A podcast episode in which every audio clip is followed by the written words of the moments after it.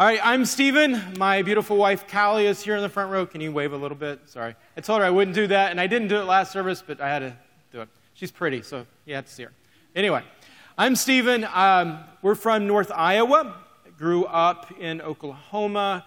Came to IBC in 1999 to go to Bible college, and then uh, went back to Iowa, or went up to Iowa in 2001, and uh, did a little youth ministry.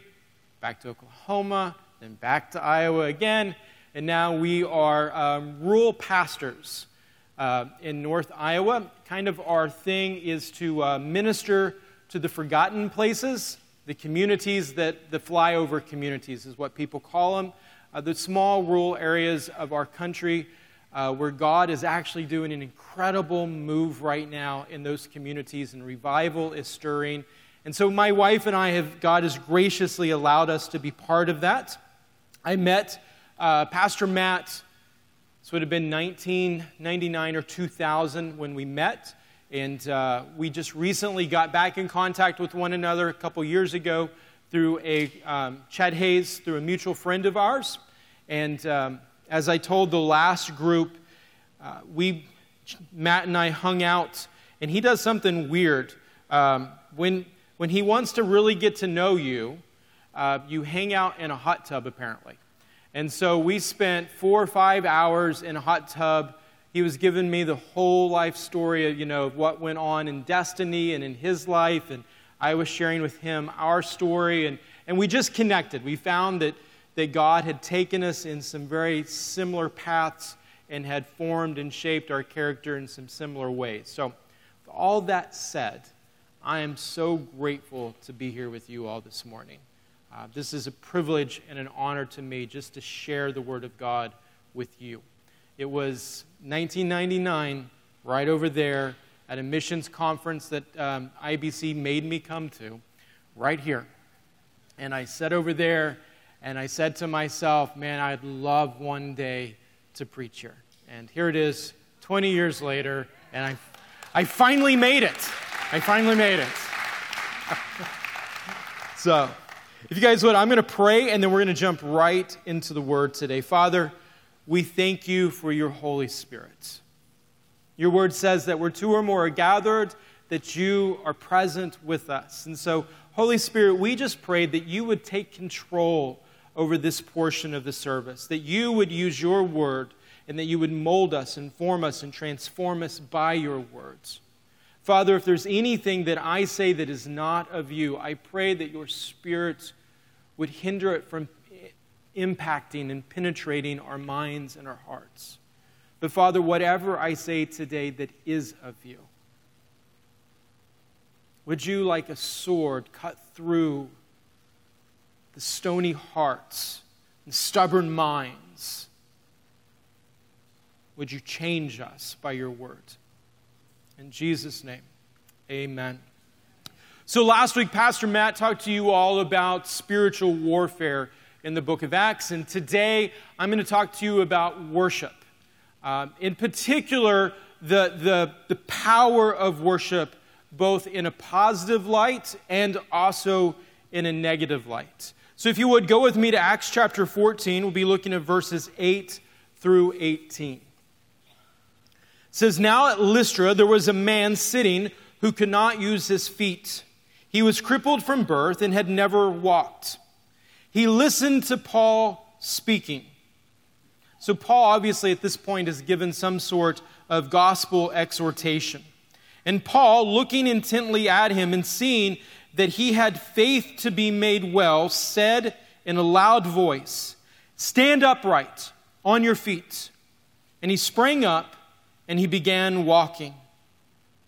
And when the crowd saw what Paul had done, they lifted up their voices, saying in Lycaonian, The gods have come down to us in the likeness of men.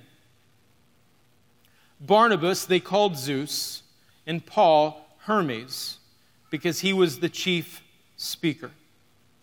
And the priest of Zeus whose temple was at the entrance to the city, brought oxen and a garland to the gates and wanted to offer sacrifice with the crowds. But when the apostles Barnabas and Paul heard of it, they tore their garments and rushed into the crowd, crying out, Men, why are you doing these things? We also are men of like nature with you. We bring you good news that you should turn from these vain things to a living God who made the heaven and the earth and the sea and all that is in them. In past generations, he allowed all the nations to walk in their own ways. Yet he did not leave himself without witness. For he did good by giving you rains from heaven and fruitful seasons, satisfying your hearts with food and gladness. Even with these words, they scarcely restrained the people from offering sacrifice to them. That's a very strange set of scriptures in our modern times. But in the times, you know, in, in this era, in this time, and even today, if you go to some first world nations, this concept of gods and, and the gods coming down in human form would not be unusual. It would be understood. What's taking place here is, is a man is healed by Barnabas and Saul through the, whole, the power of the Holy Spirit. And when the people of Lystra saw this this miracle, in their minds, this meant Zeus and Hermes are here. And so it's time to worship. It was time to worship. And of course, now Paul and Barnabas are in this, this predicament where they have to explain to people we're not worthy to be worshiped. We're not the gods. Instead, there's only one God. And at the end, the end, I think, is so important for us today. Even with, all, with these words, they scarcely restrained the people from offering sacrifice to them. There are two incredible facts in these verses. The first is obviously, God alone is worthy to be worshiped. The second one, though, is humanity longs to worship and will worship anything. Humanity longs to worship and will worship anything. Humanity worships sports teams. I'm from originally from Oklahoma. Now, at the time that I grew up, we didn't have any professional teams. So the, the only thing we had was college football. And if you're born in Soonerland, you better be a Sooner because Cowboys don't exist. We don't, we don't count Oklahoma State. And so I was, I was, I was a Sooner, and I mean, I worshiped, I worshiped the Oklahoma Sooners, which is so strange because we're talking 18 to 22 year old boys running around with a ball made out of pigskin, tackling each other, and, grown men like me are up in the stands showing our bellies and screaming in adoration and worship. You see, human beings, we will worship anything at any time because we're created to worship. We worship actors, we worship authors, we worship politicians and political parties, we worship sex and success, power, authority, charisma. We worship the concept of love and family, and even ourselves. Even atheists worship. Atheists worship people like Dawkins and Sam Harris. They worship. They worship the universe, the cosmos. They've just come up with a new name for Yahweh. Instead of calling him Yahweh, they call it cosmos. They worship. They're in adoration because this is what God has created us to do. And when we don't focus to Yahweh, we will focus our worship to anything or anyone. We have to do it. Deuteronomy chapter 6, 4 through 9, God has Moses describe to us what worship actually is, how to properly worship him. It says, Hear, O Israel, the Lord our God, the Lord is one. You shall love the Lord your God with all your heart, and with all your soul, and with all your might. And these words that I command you today, you shall shall be on your heart. You shall teach them diligently to your children, and shall talk of them when you sit in your house, and when you walk by the way, and when you lie down, and when you rise up. You shall bind them as a sign on your hands, and they shall be frontlets between your eyes. You shall write them on the doorpost of your house and on your gates. What, what the Lord is showing us here is that worship starts with knowing Him. If you don't know Him, you're going to worship something else. You may call it Jesus. Listen, the American gospel, one of the biggest problems today is this, what we would call the American gospel. And the American gospel isn't a worship of Jesus, it is a worship of a name, but it's a bobblehead.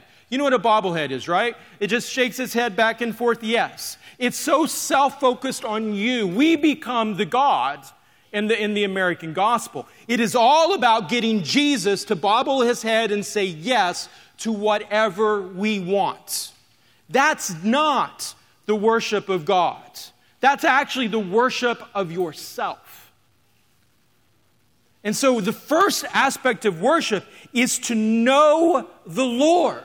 We have to know Him. We have to know who He is and that He is one, that He is three in one, that He is the Father, He is the Son, and He is the Holy Spirit. Worship starts with knowing the object that we worship. Worship encompasses all that it is to be a human. The scriptures here tell us that we must worship God with our emotions, our intellect, and our body. Oh, I, I want you just to let your imaginations run with this.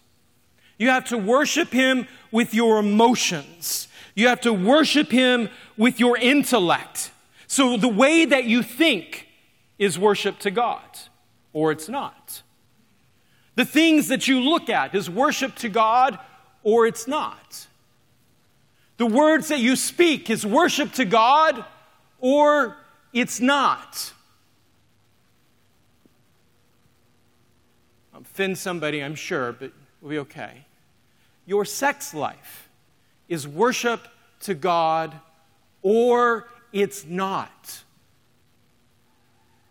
Every part of what it means to be a human is to be directed and aimed at worshiping the one true Lord. Our emotions, our intellect, and our bodies. Everything. Worship is to encompass all that it is to be a human. And the last part of this is true worship desires to magnify God to others and to teach them who He is so that others too can worship. We all experience this. Worship is to be viral. So when you see something that's beautiful, something that, that takes your breath away, your instinct is to immediately share it with somebody else.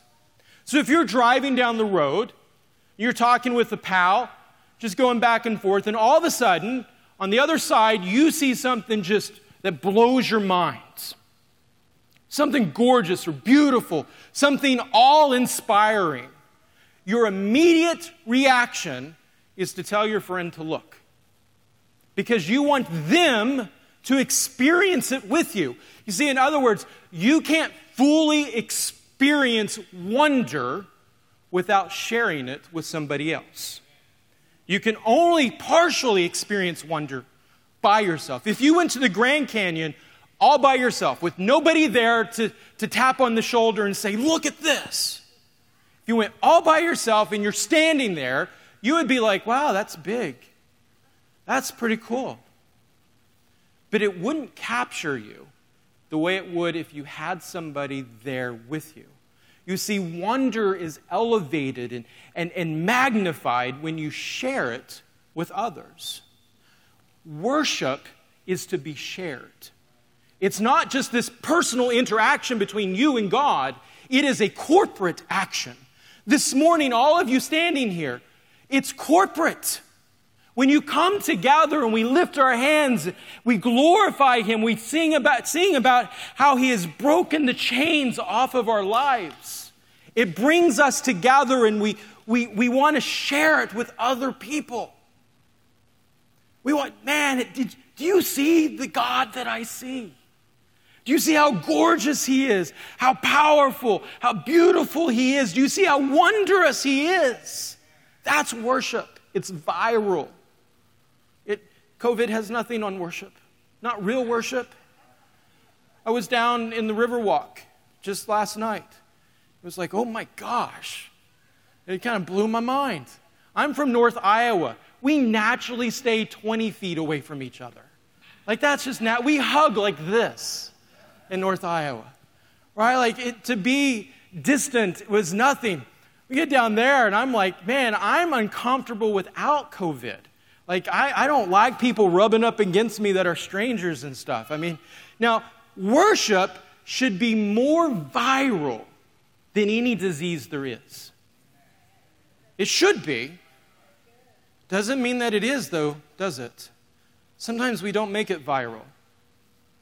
We'll just we'll go on here. Worship is powerful. And here's where I want to spend the remaining bit of our time. I was told this morning after the, the first group of people came in that one of my key phrases today is, is you become like what you worship. And, and two people told me today that that came from Sister Ruth Bell. Totally doesn't shock me because I had her, you know, as a teacher in 1999, and she made us say things over and over and over again. You know, you, what is it? You, uh, when you sow in mourning or tears with tears, you will reap with joy. Right? She made us say that, and then she would be like, "Now cry when you pray for sinners. Cry, cry." And and you know, I mean, so I, it doesn't shock me that this is her statement. But it's true. Worship is powerful because you become like the one you worship. And that can be a good thing, but if you're not worshiping Yahweh, that's a really bad thing.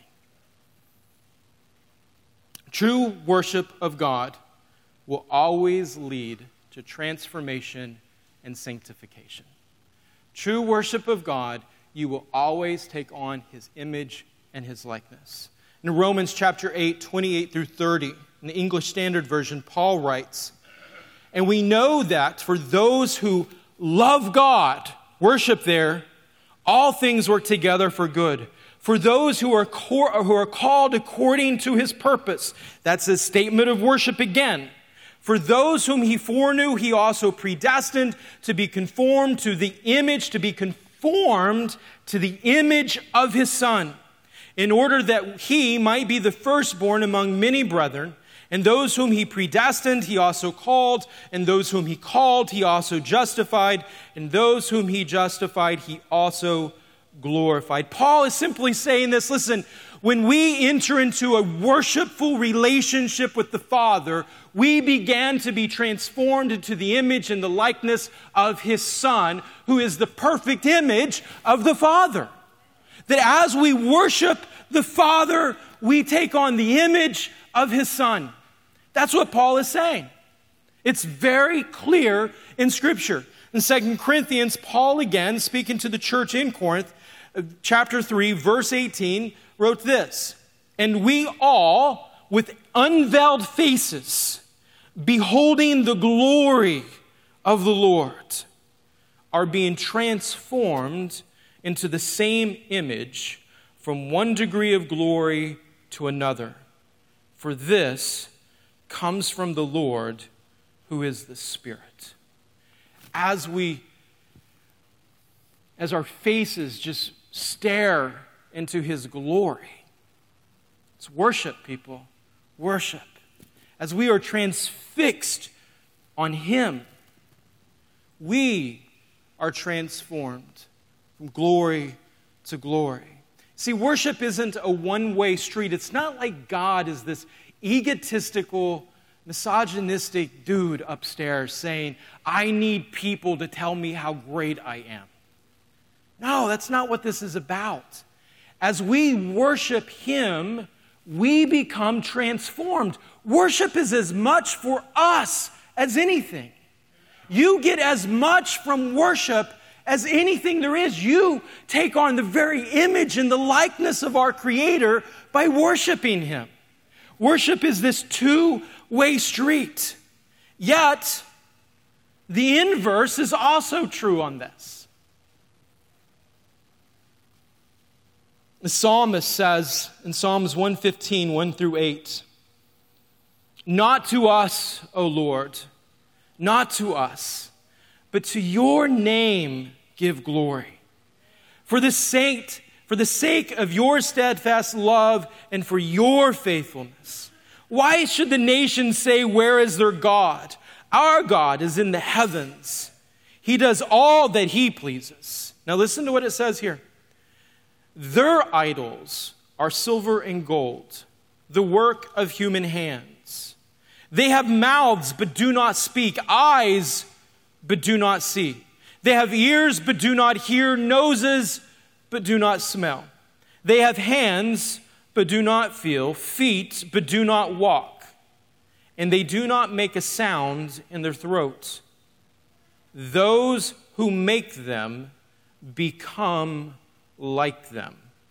So do all who trust in them. you become like the one you worship. If you worship idols, you will become like your idols. You will take on the nature and the characteristics. Paul, speaking on this very topic in Romans chapter 1, verses 22 through 31, wrote this Claiming to be wise, they became fools and exchanged the glory of the immortal God for images resembling mortal man and birds and animals and creeping things. Therefore, God gave them up in the lust of their hearts to impurity, to dishonoring their bodies among themselves, because they exchanged the truth about God for a lie and worshiped and served the creature rather than the Creator who is blessed forever. Amen. For this reason, for this reason of idolatry, for this reason of worshiping someone, something other than Yahweh, God gave them up to dishonorable passions. For their women exchanged natural relations for those that are contrary to nature. And the men likewise gave up natural relations with women who were consumed with passion for one another. With, yes, women consumed with passion. for Men committing shameless acts with men and receiving in themselves the due penalty for their error. And since they did not see fit to acknowledge God, God gave them up to a debased mind to do what ought not to be done. They were filled with all manner of unrighteousness, evil, covetousness, malice. They were full of envy, murder, strife, deceit, maliciousness. They are gossips, slanderers, haters of God, insolent, haughty, boastful, inventors of evil, disobedient to parents, foolish, faithless, heartless, ruthless. Does that not describe this culture and this climate? Notice God did not make them sinful, but rather he turned them over to the very objects they were worshiping. What you worship, you become like. The world is what it is today because of the gods we have chosen to worship. See, we're not in the middle of a culture war. We're in the middle of a worship war. Culture is the result of what you worship. So when you're focused on worshiping Yahweh, there will be a culture that is created through that worship. But when your focus is on worshiping everything else other than God, culture is created from that. We're, this is not about getting people to practice the right culture. That's like that that is the complete opposite of what needs to take place at this very moment. Right now, we need people to worship Yahweh. And from that worship will flow the proper culture. If you focus on fixing the culture, you're worshiping fixing the culture and you'll become part of the problem. Do you hear that? Does that make sense to you? Right? Our focus must be Jesus, Jesus, Jesus, Jesus. All the time, all the time. Period. No matter what, it's he is king. He deserves to be worshiped. And when you worship him, you will be trans- transformed into his image, and culture will come out of that. As, as people group together, as they share and they show God off to one another, culture gets created out of that. But when we share and show off all of our other gods, culture's created through that as well. The culture we see today is a result of the gods we worship. They're just reflections of their images. Today, the gods do not have the names Hermes and Zeus, Baal, Thor, Vulcan. These aren't the names that we use. We are too educated for those names now. We're way too smart to call them by those names. C.S. Lewis, in the preface of the Screwtape Letters, talks about how Satan, the enemy, is happy for the witch doctor and the shaman, and he's happy for the atheist.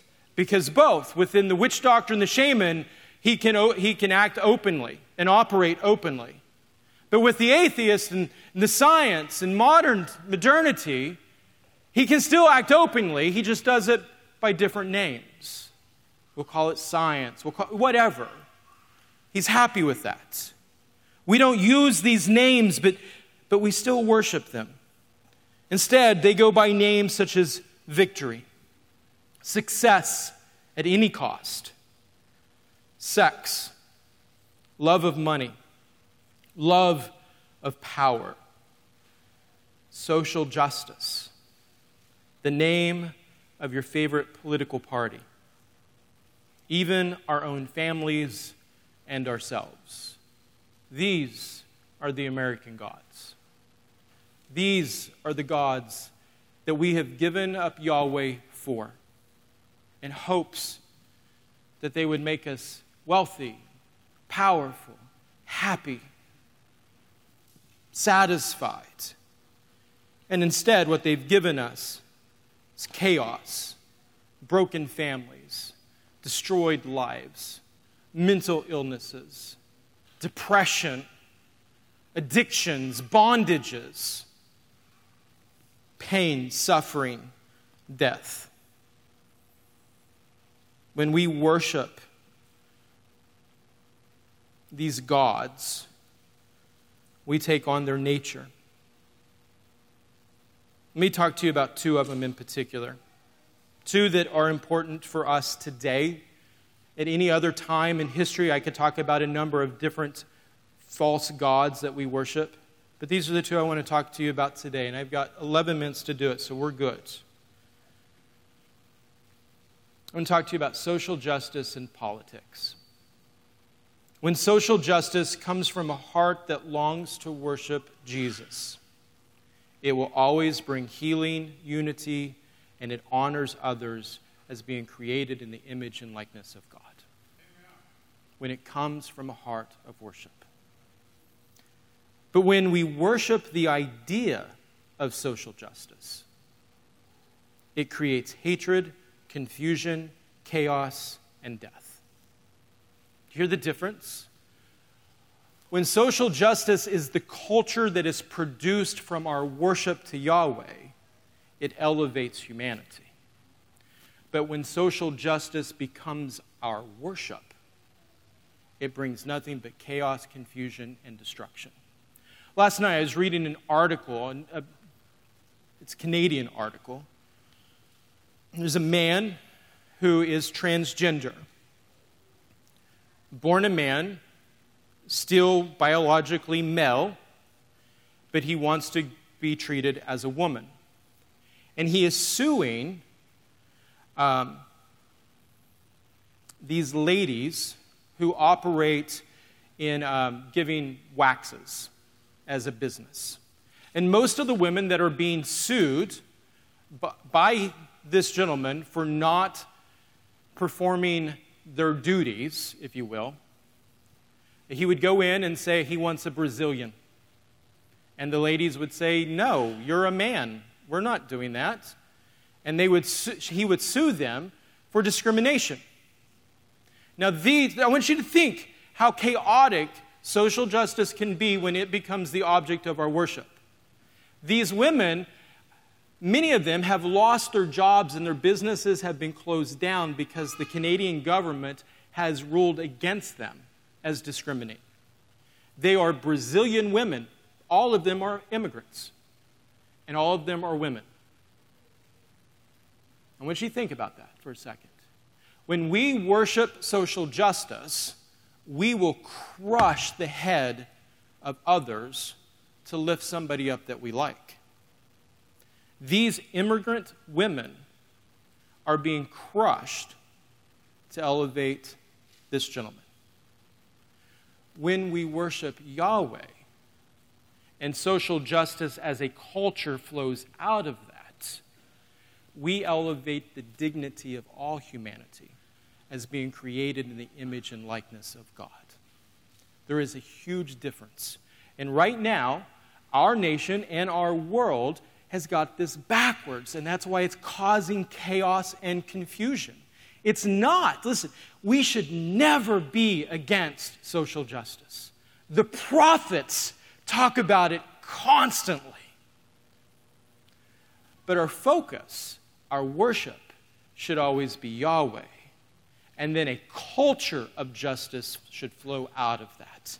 And that culture will always elevate all people as image bearers of Christ equally.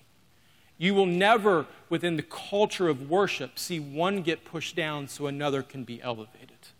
That will never happen. Politics is another God that we like to worship. When our politics flow from a heart of worship, a worship to Yahweh, you and I will never fit perfectly into any party. Just won't happen. But instead, we will constantly be pushing to lift civilization to a place of love, beauty, long suffering, and godliness. When I first moved back to Oklahoma after I had done a short youth pastoring stint in North Iowa, a friend of mine who I hadn't seen in years saw me at the pool with our children, and he came up to me and asked what I was doing, and I said I'd, I'd been pastoring. And his first question to me was, was Are you a conservative or a liberal pastor? I, that kind of blew, I didn't even understand the question at first. The words that came out of my mouth was neither. I have a tendency to make both of them mad. That is Christ. You listen, if you are flowing out of the kingdom of God, not the kingdom of men, you will never fit a man's system, ever. There may be aspects of a human system that aligns with the kingdom of God, but there will never be a human system that is fully the kingdom of God until Jesus comes back to this planet and reigns for eternity. It won't happen. We are kingdom people. But when our so when our politics come from a place of worship to Yahweh, we are going to make both sides angry with us. There will be times that they're happy and they're going to want to put their arms around us and bring, them into, bring us into their camp. Let me just say something to you. They're trying to manipulate you. Remember, no man is your king but Jesus. No man but Jesus. You don't need the politicians, they need you. Okay? They need you.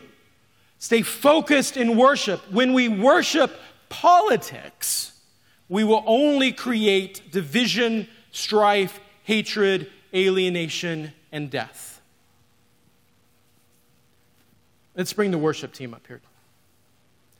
When we worship that which is fallen, we will always take on the nature and the characteristic of that fallen nature when we worship that which is divine, when we worship Yahweh, when our hearts are tuned to the face of Christ, we will take on his nature.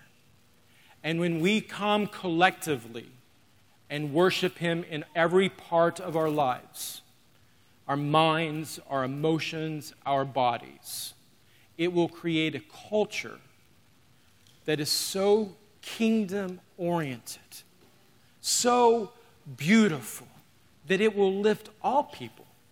It will lift all people. That's what we're aiming for. And it starts with worship. Like Paul and Barnabas, we must be humble. We must refuse to allow people to think of ourselves as something special. You and I, we are not special. There's nothing special about me being up here in front of you and getting to talk. I just like to talk. There's nothing special about this. You know who is special? Jesus. Jesus is special. So when people come to you and, and you, you've been out in the streets and you laid hands on the sick and you saw somebody healed and people gather around and they're saying, What's going on? Oh my gosh, you're incredible. You're a miracle worker. You step back and you say, No, I'm not. Jesus. Jesus is. I'm just a man. I'm just a woman. When elevated, we preach Jesus as King. When persecuted, we preach Jesus as King. When mocked and laughed at, we preach Jesus as King. Humanity longs to worship. Your children long to worship. Your neighbors long to worship. Your atheist friends long to worship. Therefore, God longs for you to share his glory through the worship of his son Jesus. If you want to change the world, it will not be done through the powers of this world. If you want to change the world, it starts with you and me getting our worship on Jesus alone. So if you would stand with me, I want us to take a moment as we worship, and I want you to to put your hands out in front of you, and I want you to imagine all the things in your life that you have placed before Christ. Who are the gods that you constantly put before Yahweh? And I want you to bring them before Him, and then I want you to lift them up and say, You alone, Yahweh, you alone, Father, our God. And I, I give it all back to you, and I will worship you alone. Let this be a time where we, as the church, the creators of culture, let this be a time where we repent so that we can create a kingdom culture that our society needs. What you worship is what you will become.